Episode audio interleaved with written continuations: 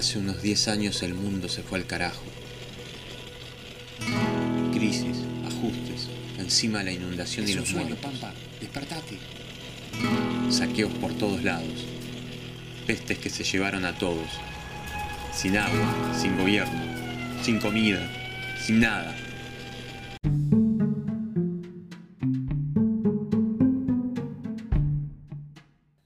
Hola, soy Marcelo Landi, profesor de Historia, y soy su docente de Análisis del Mundo Contemporáneo.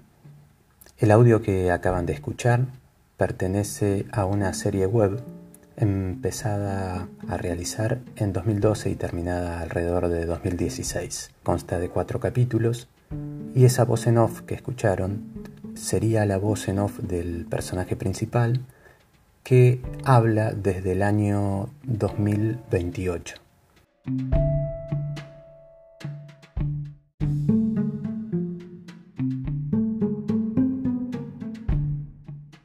Habla en un futuro distópico.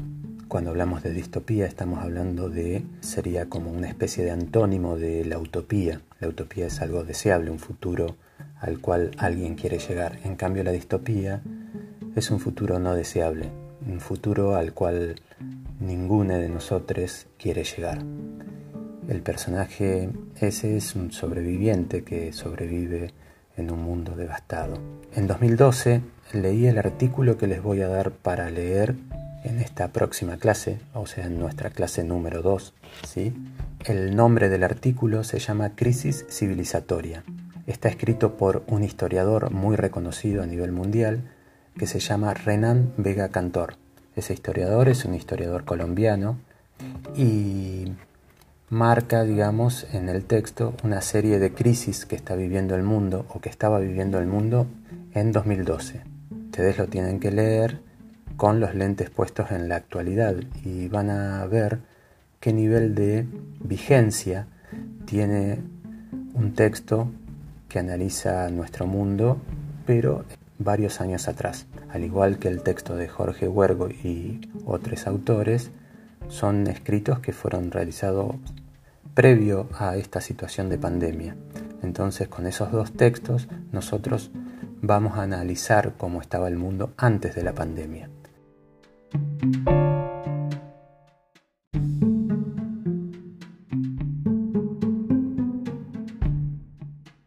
Lo que va a venir después es un análisis de otros textos de autores actuales hablando ya en el contexto de la pandemia, ¿sí? Pero bueno, no nos vamos a adelantar, volvamos a la cuestión de la crisis civilizatoria. Les di a escuchar ese audio introductorio de un futuro distópico, no porque considere que el mundo puede ir hacia ese lugar, pero si nosotros no tomáramos el timón a nivel popular, a nivel de, de las grandes masas de población que son de alguna manera eh, expoliadas, explotadas.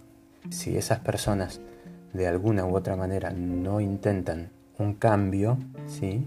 Es muy posible que esas pocas manos que tienen las grandes riquezas nos lleven a una situación muy calamitosa como la que estamos viviendo en la actualidad.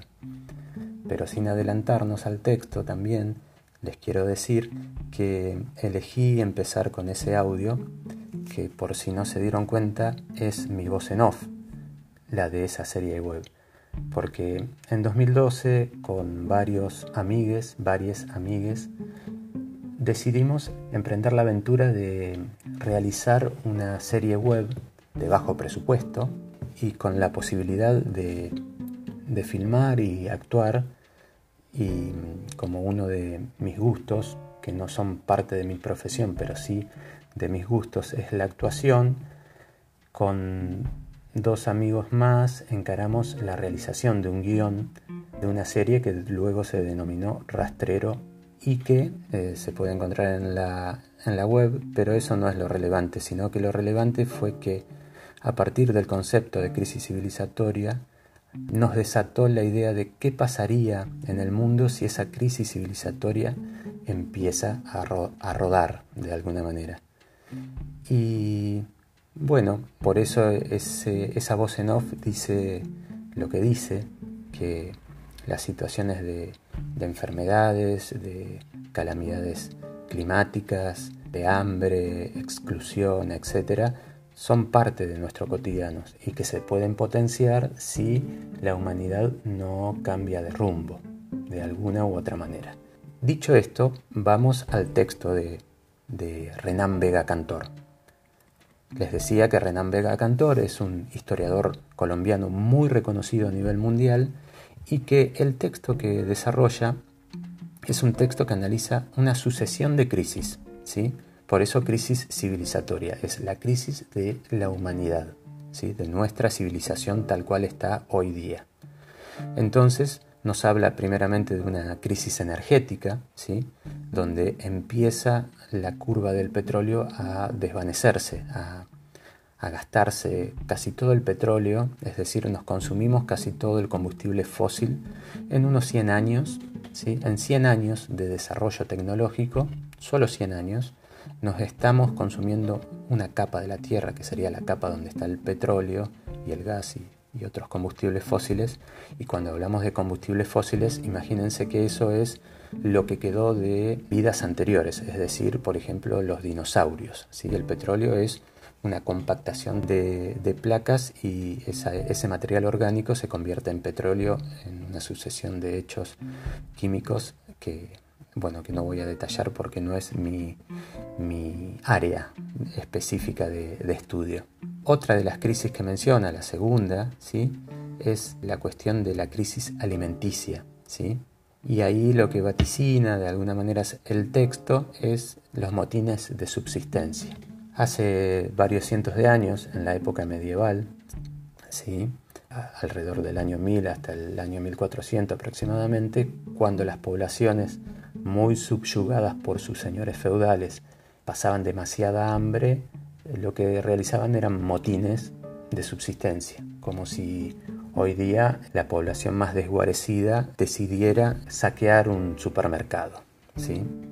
Digo, como para hacer una comparación que en general en la historia no está bien hacer comparaciones así tan ahistóricas, pero para que se den una idea de qué sería un motín de subsistencia antiguo y actual. La tercera crisis es la crisis hídrica, ¿sí? Secando la fuente de vida, titula Renán Vega Cantor. El agua potable en el mundo es muy escasa, si bien nosotros vivimos en un país en donde el agua abunda, porque abundan los ríos, porque tenemos los hielos continentales, es decir, ese hielo que está en los Andes, en las puntas, en los picos de las montañas y es en abundancia, ¿sí? Y ten, también tenemos varios acuíferos muy importantes, como el acuífero Guaraní. Tenemos que tener en cuenta que si no son cuidados, se contaminan, ¿sí? La minería a cielo abierto, por ejemplo, contamina ese tipo de fuentes de agua, por lo tanto fuentes de vida. Entonces el extraccionismo, como denominan algunos autores a, esta, a este proceso de extraer minerales de la tierra, ¿sí? Genera grandes contaminaciones. La cuarta crisis es la denominada crisis ambiental, o sea, la destrucción de las condiciones de producción y de vida, ¿sí? La contaminación ambiental realizada en estos últimos ciento cincuenta años por la gran proliferación de fábricas que tiran sus desechos a los ríos, a los mares, a, a la tierra, y sus humos, ¿no? Los humos, esa, ese humo contaminado cubre nuestra atmósfera, ¿sí? Nos va generando graves problemas con la emisión del C O dos, ¿sí? El dióxido de carbono. Entonces, si no se hiciera algo rápidamente con esa cuestión, tendríamos también graves problemas. Y esas cinco crisis combinadas, ¿sí? En un sistema que es el sistema capitalista. Entonces, Eh, Renán Vega Cantor lo que realiza ahí es los límites del sistema actual, ¿sí? Con un orden neoliberal, ¿sí? Que ya fue descrito por el texto anterior, ¿sí? El neoliberalismo es la última fase en la cual ha entrado el sistema capitalista, Y bueno, si bien gran parte de nuestras vidas ha sido eh, en el sistema neoliberal, en otras épocas de la vida ha habido otras formas de organizarse como sociedades, y entonces, bueno, uno tiene que pensar siempre que como la sociedad ha ido cambiando y mutando continuamente, el actual sistema no va a durar toda la vida. Entonces, ponerse a pensar qué va a pasar del mundo, ¿sí?, en este caso que va a pasar del mundo después de la pandemia, es parte relevante para esta materia.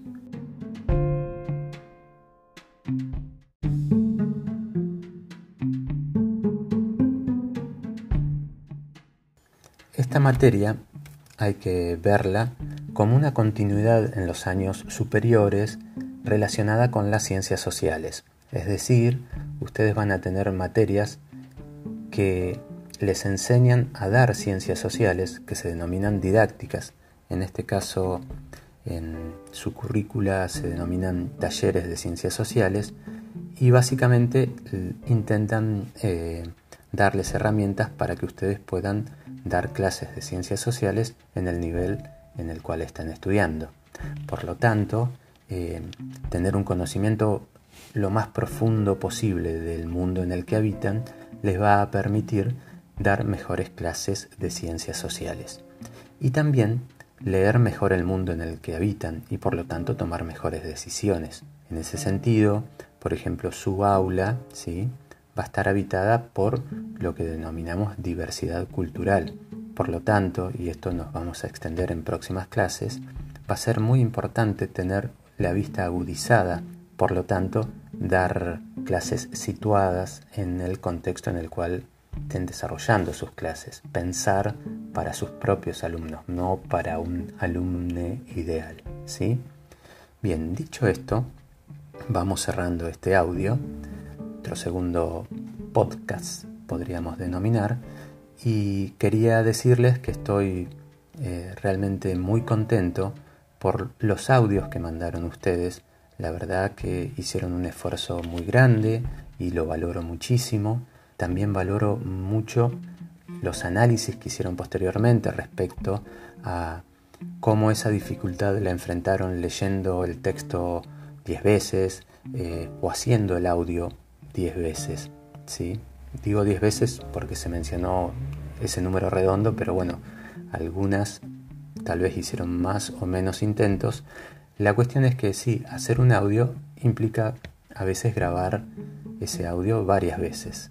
Así que valoro mucho, valoro mucho esos análisis que hicieron al respecto, eh, en el sentido de que cuando uno está elaborando un producto, en este caso un audio, que sintetiza las ideas de un pensador o varios pensadores, varios pensadores, ¿sí?, tiene que hacer un esfuerzo de síntesis muy grande, y a su vez ustedes la están pasando por su propia subjetividad, por su propia comprensión, ¿sí? Es decir, que ese proceso de lectura, relectura y realización de audio, lo que apuntala de alguna manera es esto que vimos en el curso de ingreso, que se denomina alfabetización académica. Así que las felicito por haber desarrollado eh, semejante tarea eh, al principio de la cursada, ¿sí? Estoy realmente muy contento por eso. Dicho esto, les saludo y espero sus consultas, sea en el aula virtual de la materia o en los grupos de WhatsApp correspondientes.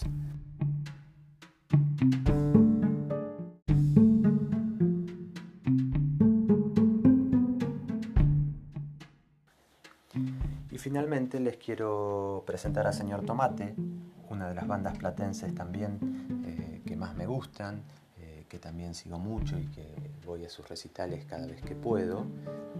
Y el tema elegido es Camioneta, que dicho sea de paso, es el tema musical que cierra el último episodio de la serie que les mencioné. Así que, bueno, que tengan eh, buena semana y nos seguimos escuchando y, y leyendo, etcétera. Saludos a todos.